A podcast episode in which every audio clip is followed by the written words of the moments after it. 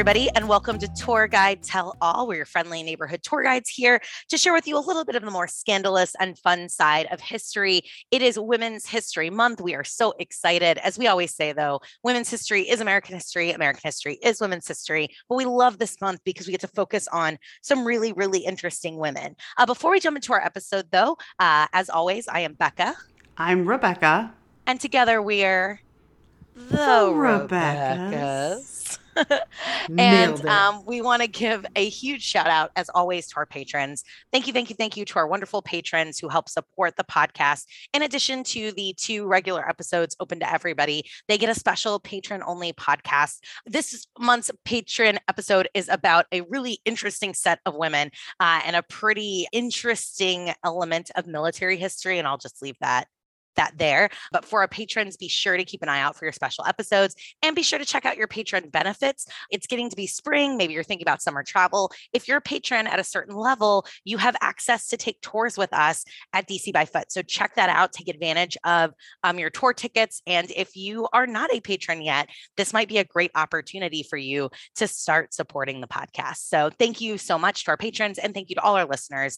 Uh, we love you guys. So, yeah, it's spring. It's Women's History Month. We talked last episode about a woman associated with the suffrage movement who had a much more scandalous past than one might think on the surface. And we are going to be talking about another woman also aligned with the suffrage movement, another woman who also has some scandal in her life, uh, a little bit of of intrigue. Um, so in many ways, they make a really interesting sort of set of women to discuss. And I, I, look forward to looking the ways they are similar and the ways that they are very, very different. So I'm excited. I'm excited for this one. I am too. So we're going to talk about Alva Vanderbilt Belmont. And I'll just say that from the first day we conceived of this pod, she has been on my list to talk about. I find her so interesting. She's a great intersection between feminism and she spends a lot of time like upholding existing patriarchal power structures. So she's like, the motto of my like history life is history is complicated actually and she embodies that in so many ways. And she also you're going to get one of the most cringeworthy quotations ever later on. Stay tuned for that. And Alva's just so interesting. We talked last time about Helen Hamilton Gardener, and I mentioned that these two women were contemporaries. And I didn't realize at the time how contemporary. Turns out I looked at their dates, they're born the same week. Oh my gosh. yeah, they're both born. Like, I was like, oh, they're around contemporaries, blah, blah, blah. And then I looked into it and I was like, wait a minute. No, they're born on, they're born within six days of each other. So, they were exact contemporaries. Alva Vanderbilt Belmont is this is not not a story about the haves and the have-nots. This is a story about the haves and the have-mores. Um, yeah. The Vanderbilt part should have dinged you in on that one. She's not born Vanderbilt. She's born Alva Erskine Smith in January of 1853 in Mobile, Alabama. So she's part of like Southern elite. Her father's a lawyer and they live in Alabama yes. and she's born pre Civil War. So she's born into an enslaving society. I could not find any uh, information about whether her parents were enslavers, uh, so I tend to guess that they were not. Uh, but she summers in Newport, Rhode Island, as you do. And when she is young, they move first to New York, then to Paris for a while, you know, because life is hard. So this is the level we're talking wealthy, very wealthy. And then they move back to New York. And at some point, it is kind of, I feel like her father has some boom and bust cycles as far as his financial well being. And as she gets into her 20s, she is the oldest, or the oldest living child anyway. And she's got a, she basically figures out she's got to marry some money because dad doesn't have any. Well, and even whether or not her family is actively involved in enslavement, so much of the economic and financial investment is tied in that system that after the civil war whether or not you her family was in enslaved they were enslaving actively i am with great confidence sure that her father was invested in that system which takes a huge hit economically. And so i would not be surprised if that's a big factor too of post civil war going okay now my dad's trying to figure out how to make money in a very new kind of economic world and might not have been as good at it. Right. And I want to spend a minute, we need to spend a minute for like narrative continuity with her childhood best friend, whose name is Consuelo Iznaga, which is a great name. And there's a lot of great names in this episode, just so get ready. Consuelo Iznaga is the daughter of a Cuban sugar merchant. And they, the two of them are besties as like little, little kids. Like they kind of run crazy and, you know, do stuff when they're little. And uh, two crucial things about Consuelo Iznaga. Number one, as they're becoming young women in their early 20s, uh, Consuelo Iznaga introduces Alva to a man named William Kissam Vanderbilt, who's known as Willie K. And spoiler alert, they get married. That's where the Vanderbilt part comes from. Willie K is a Vanderbilt, and two things Vanderbilt genealogy, you guys, is a nightmare. The two things about him that are important to know is first of all, he's the second son, so he's not the like heir. And he's the grandson of the Commodore. So we're only two generations into really fabulous wealth. And so, one thing that all three of these people share in common Alva, Willie K., and Consuelo Iznaga is that they're rich ish, but not part of society. And this is the 1870s. And in New York society, Carolyn Astor rules the roost. And if you're not sort of of that sort of ancient New York class, she doesn't accept you. And so the Vanderbilts have money, but it's new money. And that's kind of where we all are. So in that way, Alva and Willie K are a good match. The other thing that Consuelo Iznaga does is she gets married herself. She marries a man named George Montague, Viscount Mandeville. Now, the term Viscount should be a thing. If you're American, we don't have Viscounts here. We don't have titles. So that should send you a signal that he's not American. He's British. And not only is he a Viscount, he's the heir to a Duke. So his dad is the Duke of Manchester, which means someday he will be the Duke of Manchester, which means that Alva's childhood bestie is now going to be a duchess, which is like Alva thinks this is very cool. so put that in your head that we're going to come back to that. Alva and Willie K have three, ultimately three children. Two children very quickly, and then the third is a little later. Their daughter is named Consuelo, after Consuelo Iznaga. So like they're like super duper besties. But you have to have another kid really quick because a daughter, right? Uh, oh, right. Got to have a son.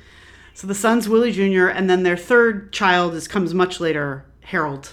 I just want to share really quickly one thing I really like about Willie K is that, and I think this speaks to Alva, is she knows she has to marry well, right? She has under, she is part of this system. She's part of the elite. She wants to stay there, um, and she wants to move up, like you said, from the the haves to the have more. She wants to be a have more, but also I think, especially in the early courtship and marriage, you know, Alva's a smart lady. She's an interesting woman. She's not a, you know, she's not a dullard. And Willie K, because he's the second son and he's not the like heir, he's kind of the fun Vanderbilt. This is a guy who loves horses this guy who loves racing. He also dabbles in science fiction writing, which this is like the Gilded Age, which is a weird hobby for a gentleman of this status to endeavor. He likes art, he likes dancing, he likes music.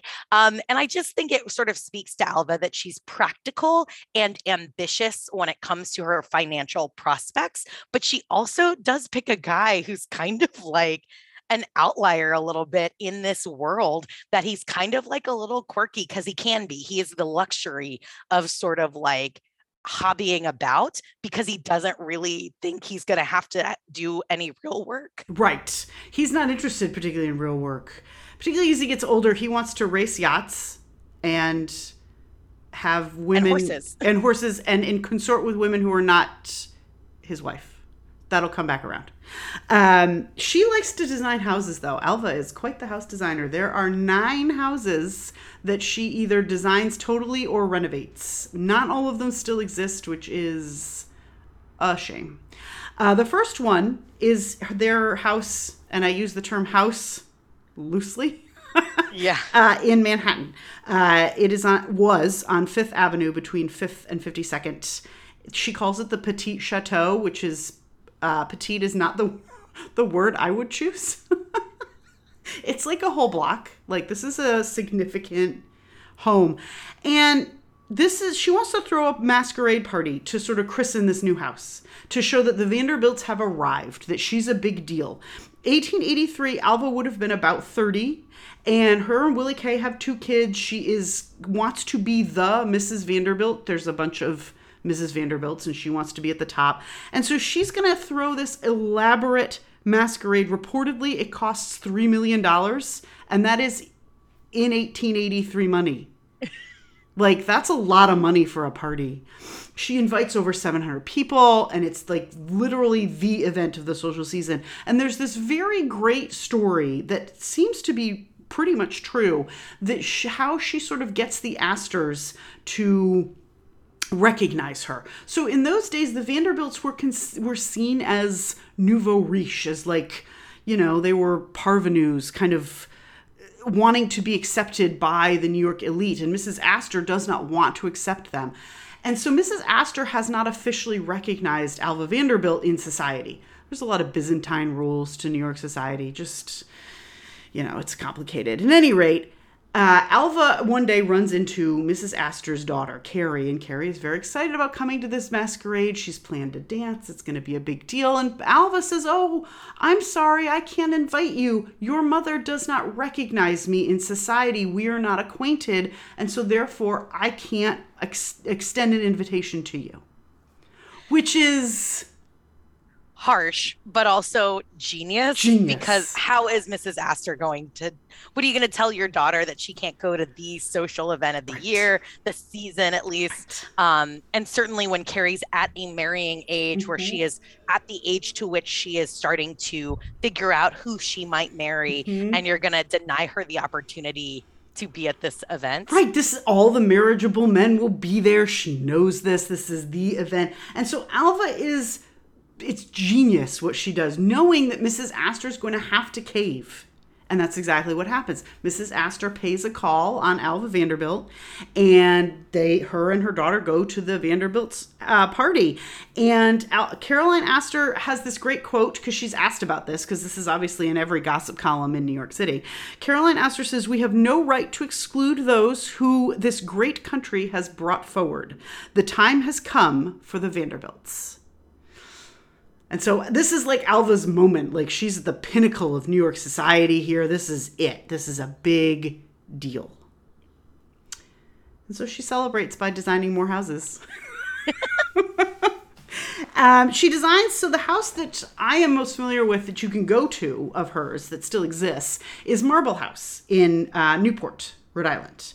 This is where all the elite go to sort of summer. And she designs a mansion now, if you've gone to Newport, the one you've heard of, the Vanderbilt mansion you've heard of, is the Breakers, which is fantastic. Marble House is kind of down the street, and it's a little smaller. It's only 50 rooms. yeah. Uh, it, if you've seen the Breakers, you can't build bigger than the Breakers. I feel like like it's there's not enough room in Newport. I don't bigger. feel like the structure would collapse from the weight. Like it's you're not, and we're not talking about just you know we're talking about marble and gilt and gold and all the finest things. So this is heavy stuff. It costs $11 million to make. And again, that is in 1880s money. $317 million in 2020 money.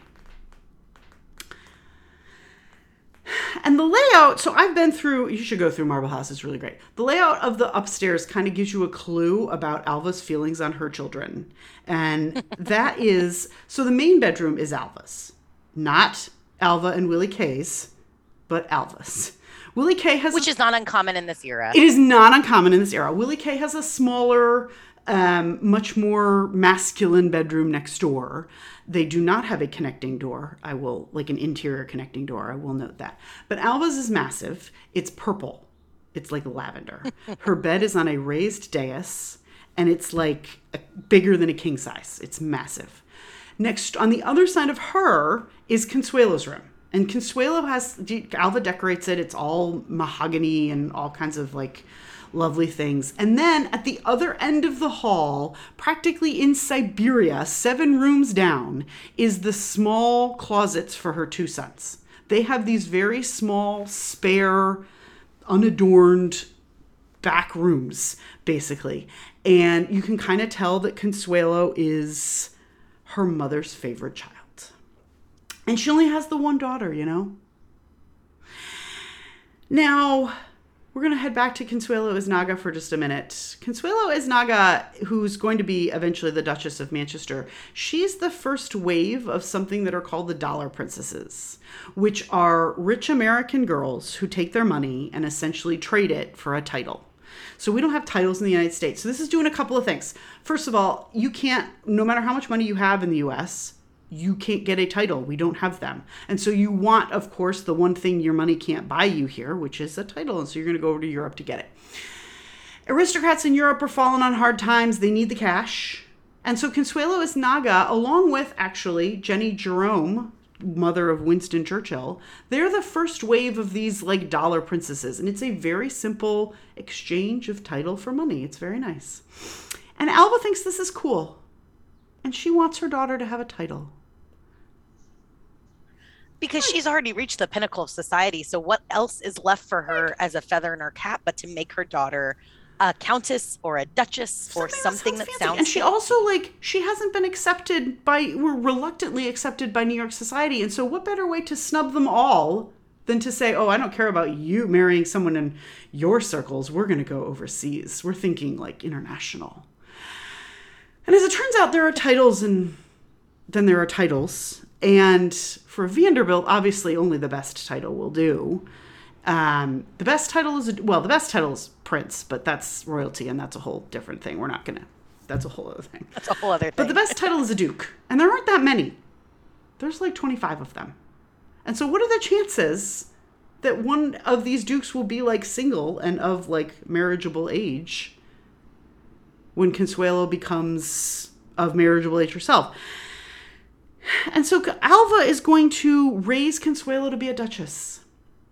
She is speaks multiple languages. She is very well educated, lots of private tutors. She's Alva like designs this back brace to make sure that Consuelo has like perfect posture. And if you will put pictures of both of these women in the show notes, Alva's not even in her prime. I don't think a woman we would describe as beautiful the word I would use, the word that comes to mind when I see a picture of Alva is handsome. Like she's a handsome woman.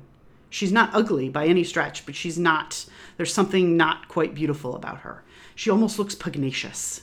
Yeah, pugnacious is really good. Um, you know, and she certainly has the trappings, right? You see pictures of her and she's wearing beautiful gowns or she's wearing right, very respectable things, but she is not what, what I think we would say is sort of classically beautiful. And Consuelo is. Like her daughter is lovely, delicate. And she has that sort of like exactly. I was just going to say that Victorian sort of ideal of mm. like alabaster skin and the dark hair and very delicate and like fragile and lovely and ethereal. And not that she wouldn't have had plenty of like men interested in her even if she hadn't been beautiful because she's got a lot of money. But Consuelo grows up very delicate and it doesn't seem to be very clear. It seems to be very clear that Alva does not care about her daughter's personality at all. Like, whatever Consuelo wants does not seem to matter. Alva wants Consuelo to marry a title, and that's what Alva keeps striving for. And it's sort of amazing too, because I think about Consuelo is Consuelo's, you know, she is now because of her mother's aggressive sort of like push into New York society, she is hobnobbing with the richest marrying men in the United States. She's growing up among a particular class and set in the United States. And yet she's being told, don't even think about it. You're never going to marry any of these guys. Don't get too, don't get too attached. And Alva's like, very much like, well, we don't want you to fall prey to fortune hunters. You know, like you're young and innocent, and we want to make sure that you make a marriage with somebody who will appreciate you. And then Alva does exactly that. Like, basically. But because he has a title, it's okay. That's a different kind of fortune hunter. It's a different kind of fortune hunter, apparently. And Alva is going. So the, the Duke that Alva has in mind is the Duke of Marlborough. His name is Charles Spencer Churchill. And he's a cousin of Winston Churchill. They're actually first cousins. And he's age appropriate for Consuelo. He's about six years older, but that's not, that's immaterial. And Alva or Consuelo at this point is about 18. And she, Consuelo, very much wants to marry someone else. A rich New York society guy. A guy who should have made Alva very happy. But Alva wants the title and will not be dissuaded, and she essentially locks Consuelo in her room until Consuelo agrees to marry the Duke. And the story goes so this wedding is obviously the biggest deal since whenever it's the biggest society wedding of the the year and Consuelo, the story goes that Consuelo's eyes had to be iced down the morning of her wedding because she was crying so hard. Like she did not want to marry this guy. And part of, and we'll get back to Consuelo and the Duke in a little bit, but part of the reason that Alva's insistent on this is because Alva is going through some marital issues of her own. Alva and Willie Kay's marriage doesn't really work out, which we probably you probably figured out. We hinted at it. Uh, Willie Kay really likes yachts and horses and women who aren't his wife. And marriage in those like marriage at, at this level is not necessarily for love. Basically, you marry. You're supposed to have a bunch of kids, and once the kids having is done, you can do your own thing as long as you're discreet about it. Discreet and proper and appropriate. And Alva seems Alva's not like purist driven snow. She seems to have been having an affair of her own. But Willie K is like flagrant about his infidelities. And Alva, apparently by this point, they can barely stand the sight of each other. And so rather than live with it, Alva's going to sue him for divorce, which is not done. It's not not just not done, it's legally quite difficult for women in this era to do this. If divorces were sought, they were typically sought by men uh, successfully. Um, and at this level, this, you know, micro top 1% level it's just not done you're supposed to live with it that's supposed to be the trade-off for all the money is you make it work or you make it seem like it's working so for her to take that step is such a huge breach of sort of the social contract and it's such a big you know, I think leap for a woman to say, I want to end this marriage. Um, which he doesn't seem to to have any disagreement with. No, Willie Kay doesn't seem to care one way or the other, honestly. And Alva's basically like, look, I don't want to live with this anymore. This sucks. I want out. Uh, and so she's going to this is part of the her focus on consuelo's marriage is to distract from this like bomb that she's dropping on new york society. Like divorce in this set is not done. And immediately after the divorce is final literally two months later she's going to marry uh, a man named oliver hazard perry belmont which again there are some epic names oliver hazard perry belmont is a name his grandfather, Matthew Perry, is the Commodore who opened up Japan. So that's the little nugget on his side. He's got a cousin who's a like a daring early days aviator. Like he's there's a he's very rich, hangs out with Willie Kay. They've been friends for years. Her and Oliver Bel- uh, Alva and Oliver Belmont have been having an affair for a while. It seems he's a banker and a publisher, and they actually were kind of happy together this seems to be a little bit more of a marriage for love or passion. And I, I don't think Alva has any, you know, she's certainly not going to marry a man who's penniless at this point. She's used to a certain lifestyle and she will obtain a pretty sizable fortune from her divorce from Willie Kay, but that does not guarantee her that she's set for life. And so I certainly think the fact that Oliver has pretty maybe not quite Vanderbilt money, but pretty darn close amount of money doesn't hurt. But they certainly seem to have more of a relationship, more of a bond beyond sort of youthful, perhaps passion or interest. And I really like that. I kind of like that. I like that they seem to have they enjoyed spending time together and sharing pursuits together, as opposed to sort of Willie Kay, who went off and did his own thing through most of his marriage to Alva. Right. Yes. And they're married pretty happily for about 13 years, and then he dies very suddenly. And as a widow, Alva kind of takes a right turn and becomes a very vocal advocate for women's suffrage, which is kind of fascinating and kind of interesting. She hears a lecture by Ida Husted Harper and is drawn in further by Anna Howard Shaw into the women's movement, into feminism, into being involved first at the state level, New York state level, and then uh, the national level. She's going to give a lot of money away to the cause, both here and in the UK. She supports labor movements, particularly the shirtwaist strike. If you listen to our episode of, uh, about Frances Perkins, we talked about the Triangle Shirtwaist Factory fire. Uh, she pays the bail of picketers. She's going to form the Political Equality League to see, seek broad support for suffrage in New York. And she's going to also, and this is, I found really fascinating and kind of interesting, she's going to attempt to integrate the suffrage movement in New York with immigrants and African American women. So she kind of recognizes that this is becoming elite and white and wants to sort of include uh, women of color uh, and immigrant women into the suffrage conversation. This is a, uh, for a woman who's from Mobile, Alabama, you would not expect that I necessarily. She eventually, she sets up a settlement house for suffragists in Harlem. So basically like a halfway house for uh, women who are kind of down on their luck or who have suffered because of the way that women were treated. She's going to merge her political equality league with Alice Paul and Lucy Burns to form the Congressional Union for Women's Suffrage, or the CU.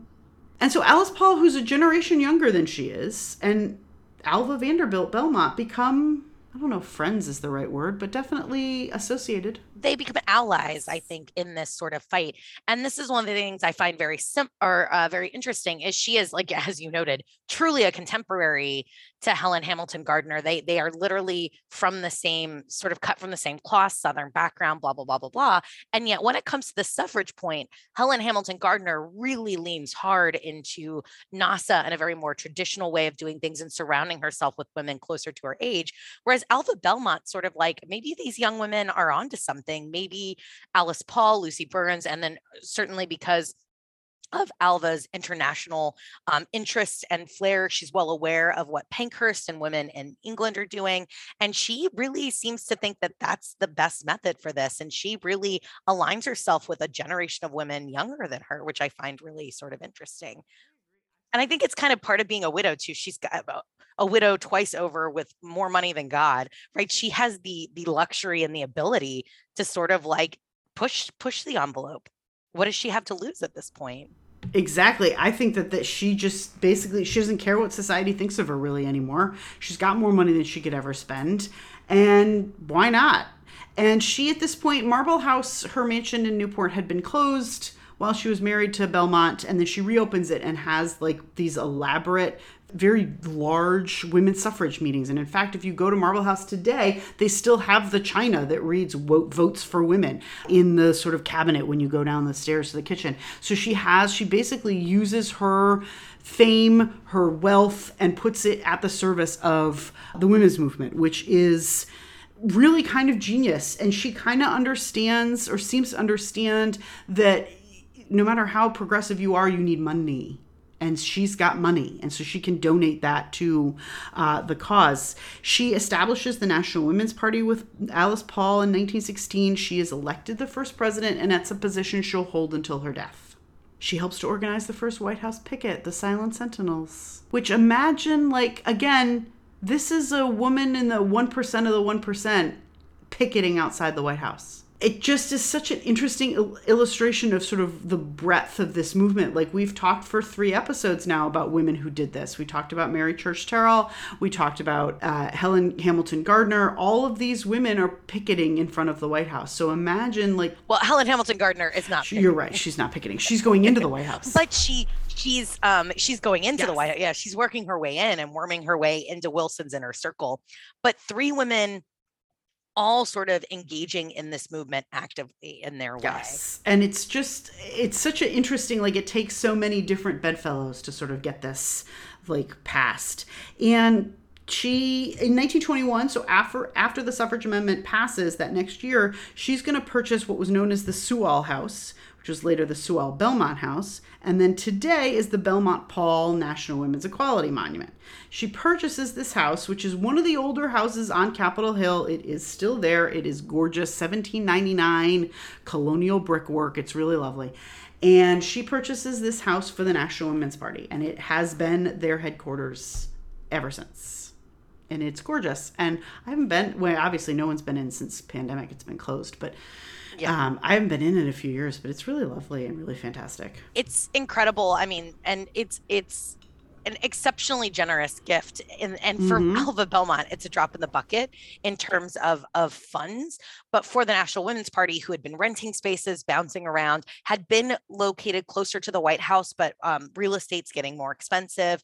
Um, and they don't need to be as close to the White House once the 19th Amendment passes. They feel that they need to be on Capitol Hill to really focus on the Equal Rights Amendment and other elements of sort of integrating women into legislation. Um, for Alva to purchase this house that's across the street from the Supreme Court um, and right next door to what are today Senate office buildings, um, she really gives them a proximity that they're going to need and that they really utilize for the next 50 years as they're a very active lobbying uh, organization. And for her, it's sort of just like, whatever, you know, a little house, a little chateau. This is truly to her a petite chateau.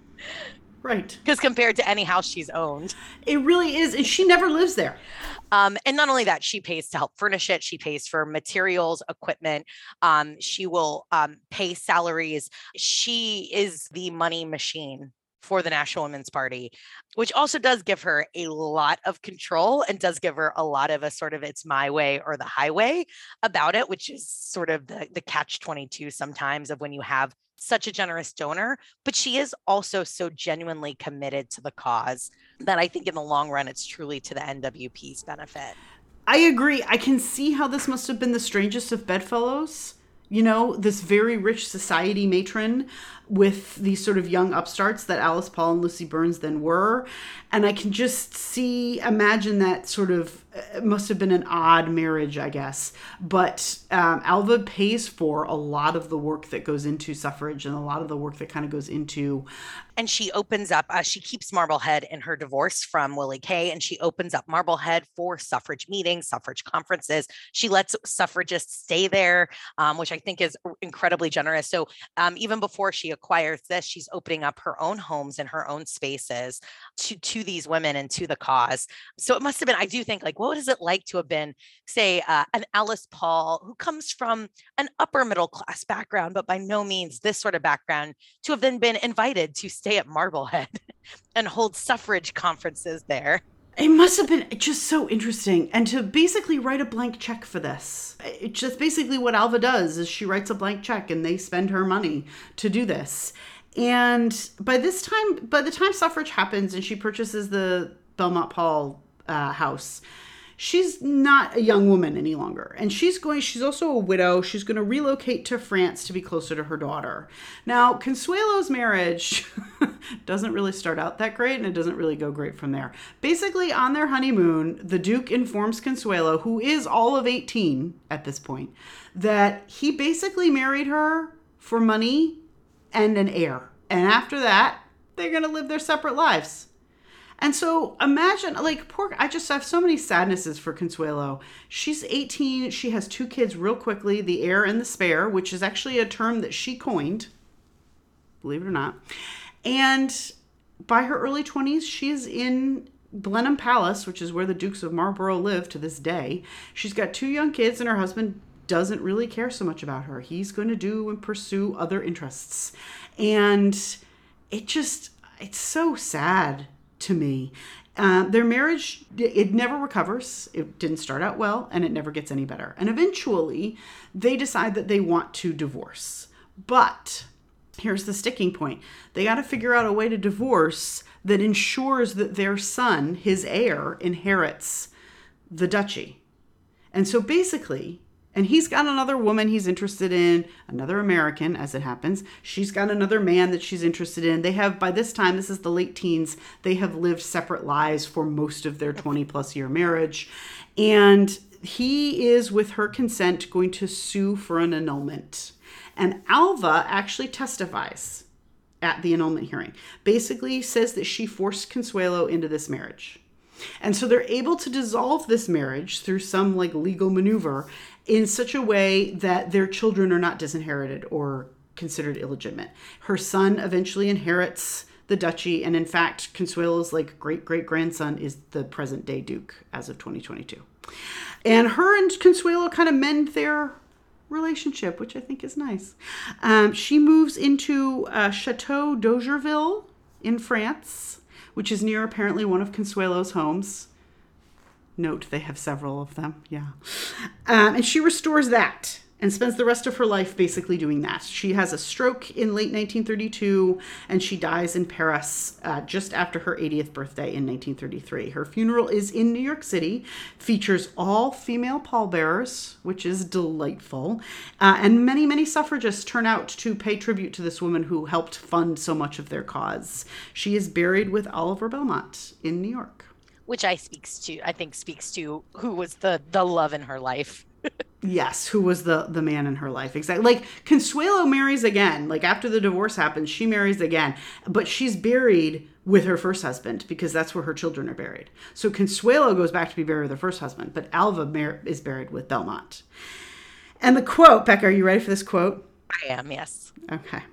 The quote is, and this I should con- put this in context. This is a quote that she gives uh, before she's deeply involved in the women's movement. So when she's sort of the queen of New York society. And the quote is this I know of no art, profession, or work for women that is more taxing on mental resources than being a leader of society. Insert your eye roll here, friends if that's i feel like the woman who like cleaned out her chamber pot every morning would have a few things to say about mentally and physically taxing labor. It's just so great. I always like and this comes from a letter that she wrote uh, during the suffrage movement pray to god she will help you. Yes that's another great one. She will help you that's always I, my sort of little favorite Alva. Um, and it comes into more, you know, at this time where she's sort of turning away from a lot of the more traditional trappings of her upbringing, and this sort of pray to God she will help you. I think is uh, maybe a, a little bit of an insight into how she evolves as she she matures and reaches kind of the widow stage. We should put that on a t-shirt, really. um, I feel like, and this is why I feel like Alva's so interesting because she has so many different twists and turns. Like she's very much a feminist and a suffragist and puts literally her money exactly where her mouth is.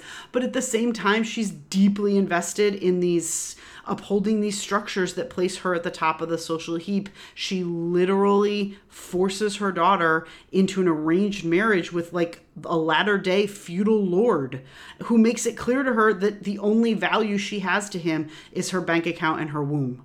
Like, if that's not the most patriarchal, like, set of circumstances ever, I don't know what is. But at the same time, like, Alva's this great feminist and devotes a lot of time and money to the cause. So she's this really interesting characterization of so many different things that are going on, so many different things that are happening at this particular moment, which is why I really wanted to talk about Alva. And it really is. Uh, you talk about the moment. So much is changing in Alva's lifetime. And if you look at the circumstances for her, the circumstances for her daughter, and then for sort of the next generation, so much is going to change in a short amount of time. Um, in terms of DC connections, absolutely, Belmont Paul is a place you should visit if you have not. It is still closed due to COVID. Uh, hopefully, a lot of these park sites that have been closed will be reopening this spring. That seems to be the news that we're getting from National Park Service is that you'll start to see Belmont Paul and other historical houses reopening in the spring. It's exceptionally well maintained, very well restored. And because it has essentially passed straight from the NWP to the National Park Service, they have in their collection much of the original materials used by the suffrage movement. And when you walk through, you will notice, you read the labels, so much personally purchased and funded by Alva Belmont. Um, including quite a number of um, impressive works of art. So busts that were commissioned by Alva. Um, we did an episode uh, ways back on Adelaide Johnson, sort of the sculptor of the movement, and Belmont is her biggest patron. She's paying Adelaide to create these busts of Susan B. Anthony and these important women of the suffrage movement. I am personally quite devastated that you cannot see her Manhattan home anymore. And what sort of blows my mind is that house, that mansion, this massive mansion actually gets torn down before she dies. So in in her own lifetime, this wasn't something that gets torn down in the 60s, 70s, 80s. It's uh, demolished in the late 1920s, which is just devastating to me because I would have loved to be able to walk down the streets of New York today and still see that sort of grandeur on display. So many of these great big homes that are built at this time have been torn down, like the Astors and the Vanderbilts and their gigantic houses. Unfortunately, so many of them are just non-existent. Alva like intersects also with so many other people we've talked about on the pod. We did a, an episode in part about Consuelo and her connection to Winston Churchill way back at the beginning. We've talked about gosh, a bunch of, we talked about Stanford White. He is active at this time. Alva did not employ him. He was not her favorite architect, but he was active in New York society at this point. So there's a lot of intersection with the sort of Gilded Age um, and progressive movement, sort of with Alva. And the Marble House in Newport, you can go see. You should go see. It's really extraordinary. And uh, her, well, if you get to France, the chateau apparently is available for a tour, but you know, France. but the house that she designed with her second husband has been torn down. There's a house on Long Island that she designs, which apparently is not uh, in its original state. So several of her sort of house housing efforts have been uh, altered or altogether demolished, which is unfortunate. But she didn't design on the cheap, as it turns out, and not a lot of people can afford to pay those property taxes. Uh, but yes, Alva is really great and just such a she's one of those people in the women's movement that just makes you think about so many different things uh, and about sort of where women are in society and about women linking themselves up with men in like particularly white women linking themselves up with men in order to uh, advance themselves socially. So there's a lot of stuff going on with alva that's really kind of interesting to me Absolutely. Um, I love this. I love sort of um, women like this. Like you said, history is complicated. We talk about this a lot about exploring female figures in history in particular and embracing the messy and the complicated and complex. And I think Alva really embodies that. Um, I encourage everybody to be sure to check out the show notes for our episodes. I will include some pictures and links, um, especially of these beautiful um, structures. And um, so you can get an idea of what Alva looked like and what her very, very beautiful daughter, um, Consuelo, looked like, uh, just for a little compare contrast um, we will be back next uh, month. Uh, if you're not a patron, obviously you'll get your patron episode, but we'll be back next month. It'll be April. We've got two really fun topics. We're going to go back a little bit and talk about a Civil War era topic, and then we're going to go out west again and uh, dig into some Western history. So we have two really uh, fun topics coming up. Um, we always want to know what you want to hear, so be sure to pitch the pod. You can follow us on social media, Twitter at Tour Guide Tell, and Facebook and Instagram at Tour Guide Tell All, or you can email us Tour Guide Tell All at gmail.com. Give us your pitches, give us your feedback. We'd love to hear what you think. I think that's that's it. Yeah, that was really great. This is fun. Come back in April. We've got the spring is like loaded. We're good. We're ready. Um, next month is going to be two more fun topics. So thank you guys for coming along with us and see you next time. Bye. Bye, guys.